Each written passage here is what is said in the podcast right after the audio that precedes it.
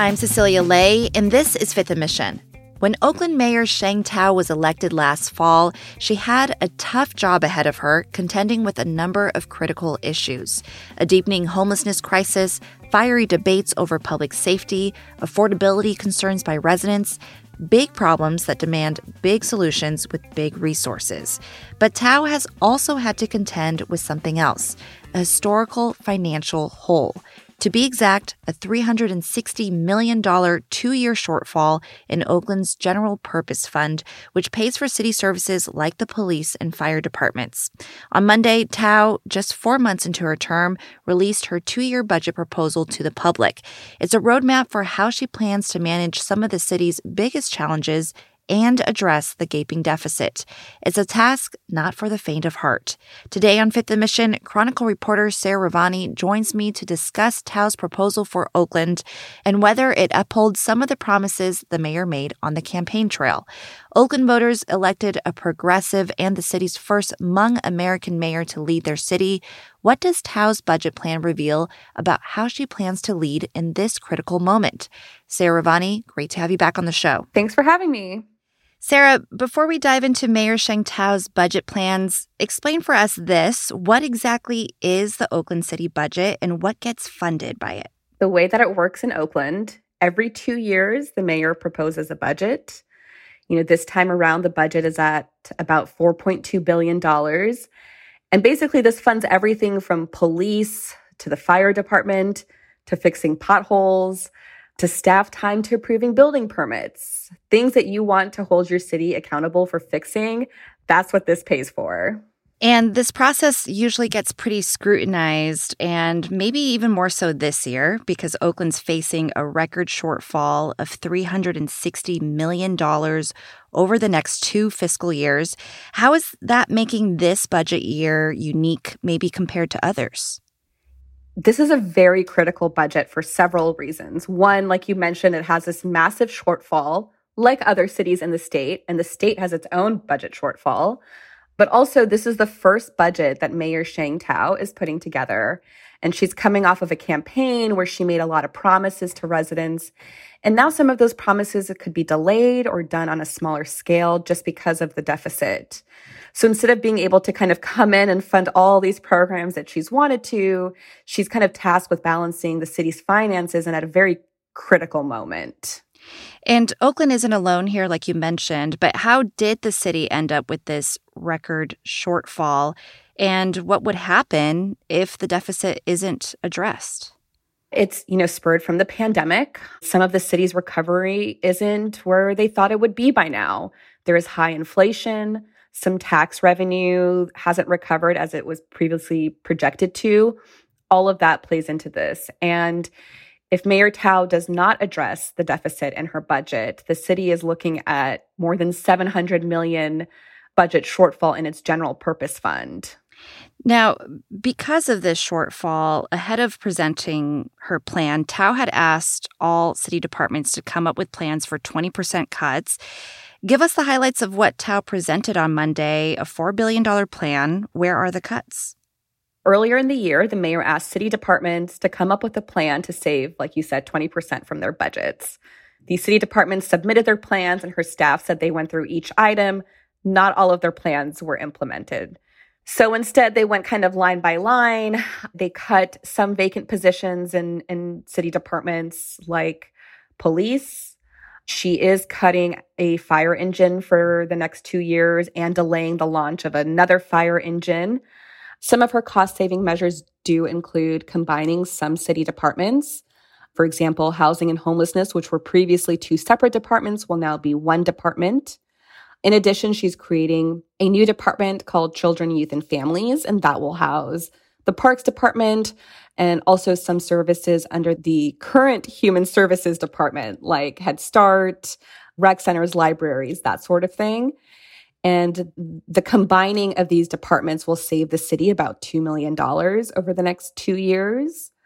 She's also delaying the launch of Democracy Dollars, this voter-approved initiative that would give residents $25 vouchers that they could give to political candidates. She's cut several million from the Department of Violence Prevention. I mean, across the board, we are seeing some cuts of mostly vacant positions. And people had been concerned about layoffs and hiring freezes. How's that looking? Because we know there were high vacancy rates in the city government. So the city is facing some really high vacancy rates in key departments like planning and building, Department of Transportation. Those departments are actually not being impacted by cuts or hiring freezes. They are paid for by a fund that's outside of the general purpose fund. The general purpose fund pays for, police, fire, and other key city services like libraries, stuff like that. But these departments don't have to rely on the general purpose fund, which is facing this massive deficit. And so she's planning to do a hiring blitz in those departments. And one thing, her staff said is that layoffs were off the table with this budget. Oakland has faced budget deficits in the past that have resulted in layoffs. But Mayor Thao, who received a lot of support from the city's unions during the campaign, really wanted to prioritize no layoffs. So her budget does not include layoffs at this time. So on the flip side of that, there are some cuts being made, as you mentioned. Where are the investments? Where is Thao really trying to focus on and prioritize? Yeah, like I mentioned, she wants to do a hiring blitz in some of the key city departments like planning and building, housing, Department of Transportation. Those departments will see, hopefully, an increase in hiring. She also has set aside some money for job training programs with local community colleges and high schools. That was one of her campaign promises. And most significantly, I think she has a plan to transfer internal affairs out of the police department and into a civilian-run department. This is a big deal because, as we know, there were 2 misconduct cases that internal affairs was in charge of handling, and outside investigators determined that they mishandled the cases, and it resulted in the firing of the police chief. In addition, she is investing about $10 million more to the city's IT department. Oakland suffered a ransomware attack where the personal data of thousands of city employees were released to the public. Homelessness and public safety are top of mind for Oakland residents. What does Mayor Sheng Thao's budget say about how she's prioritizing those issues? Chronicle reporter Sarah Ravani will share after a quick break. You're listening to Fifth Emission. If you have a comment or there's a story you think we should cover, let us know. You can email us at fifth, that's FIFTH, at sfchronicle.com, or leave us a voicemail at 415-777-6156.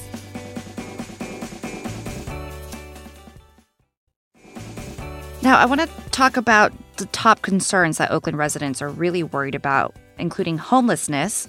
More than a third of Oakland residents have cited homelessness as the top concern, according to a recent survey.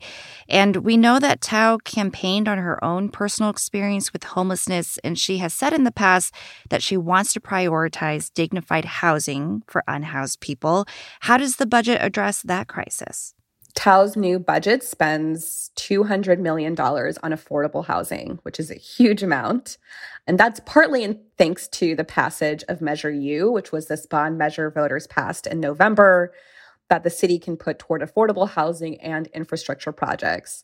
She's also proposing spending about $108 million in local, state, and federal funds to provide shelter and housing for 4,000 people. So how does that compare to other mayors' efforts with affordable housing in the past? Well, I think Thao has a very unique opportunity with Measure U. This is an influx of funds that can be used toward affordable housing, $350 million for affordable housing alone. It's going to allow affordable housing developers who want to apply for state funds. They now have a pot of money from the city that they can use to match those funds and be eligible for state funds. I mean, this is just, I think, a unique opportunity overall that the city didn't have before. Now, going to another top concern of Oakland residents, which is public safety. The last time we were in this budget process back in 2021, there was a pretty big heated debate over public safety in the budget because of the protests around the police murder of George Floyd and other high-profile cases. At that time, there were some Oakland City Council members who wanted to defund the police by as much as half of the department's budget. That didn't happen. OPD remains the highest funded department in the city. Where does Tao's plan stand now when it comes to the police department? She's increased funding for the police department. So over the previous 2 years, the police department received $680 million. Tao is proposing $722 million. She's also proposing 6 police academies to keep the number of officers up in the police department. However, the cost of paying officers has increased. And so while she is increasing the police budget, she is budgeting for 710 officers, which is about 16 positions less than what they are currently budgeted for. She is also proposing a 15% cut to their overtime budget. And this is a department that has historically gone over budget with overtime. The president of the police union on Monday was critical of the budget proposal. He said he's still looking through it, but that, calls for service are at an all-time high. And the department currently struggles to respond to those calls. Mm-hmm. And Sarah, at the same time, Tao has also said, especially when she was campaigning, that it was important when it comes to public safety to address the root causes of violence and crime. Is that sentiment reflected in her proposed budget? I've heard a lot of positive feedback from some advocates who have been watching this process, right? One of the root causes is prioritizing housing. And people have said they feel like, seeing that she is investing in affordable housing, she is investing in traffic calming measures. All of these things are very positive aspects to her budget. And of course, they wish they could see more. Now, as someone who's been following Tao's campaign and eventually her election and now, the first months of her term, do you feel like this budget reflects some of the initial promises that she's made? Well, it has been interesting to see some of those key programs that she talked about on the campaign trail make their way into the budget, given the deficit that they're facing, like the job training program. That's something I heard from Tao many times over the campaign trail, and she's spending $100,000, which may not seem like a lot, but as her city staff noted, it's more than they previously budgeted for it. That was a key cornerstone, and she wants to get Oakland-grown workers into the city. So seeing that kind of investment is, I think, her trying to stay true to her campaign promises as best she can. So what happens now? How has the city council reacted to her proposal? And how does the budget get finalized? So the city's process requires the council president, Nikki Fortunato Bass, to come out with her amendments. And then the full city council will pass the budget. Council President Bass is expected to make amendments over the next couple of weeks. Bass has put together a budget team of some council members, and they released a joint statement on Monday applauding Tao for her efforts and saying that she's taken a thoughtful approach to avoiding layoffs and putting together a 2-year budget. On Wednesday, Mayor Tao will present her budget in person to the city council, and that will also be a really key opportunity for the public to make public comment and to share their feedback, at least their immediate feedback, to the proposal. All of the council members will be holding town halls throughout the city to get feedback from residents. And then the final budget is passed at the end of June. I'm sure we'll hear some comments then. Sarah, thank you so much. I appreciate it. Thanks for having me. Sarah Ravani covers Oakland and the East Bay for The Chronicle. Find her story about Mayor Sheng Tao's budget plan at sfchronicle.com and on the Chronicle app. Thanks to King Kaufman for editing this episode and to you for listening.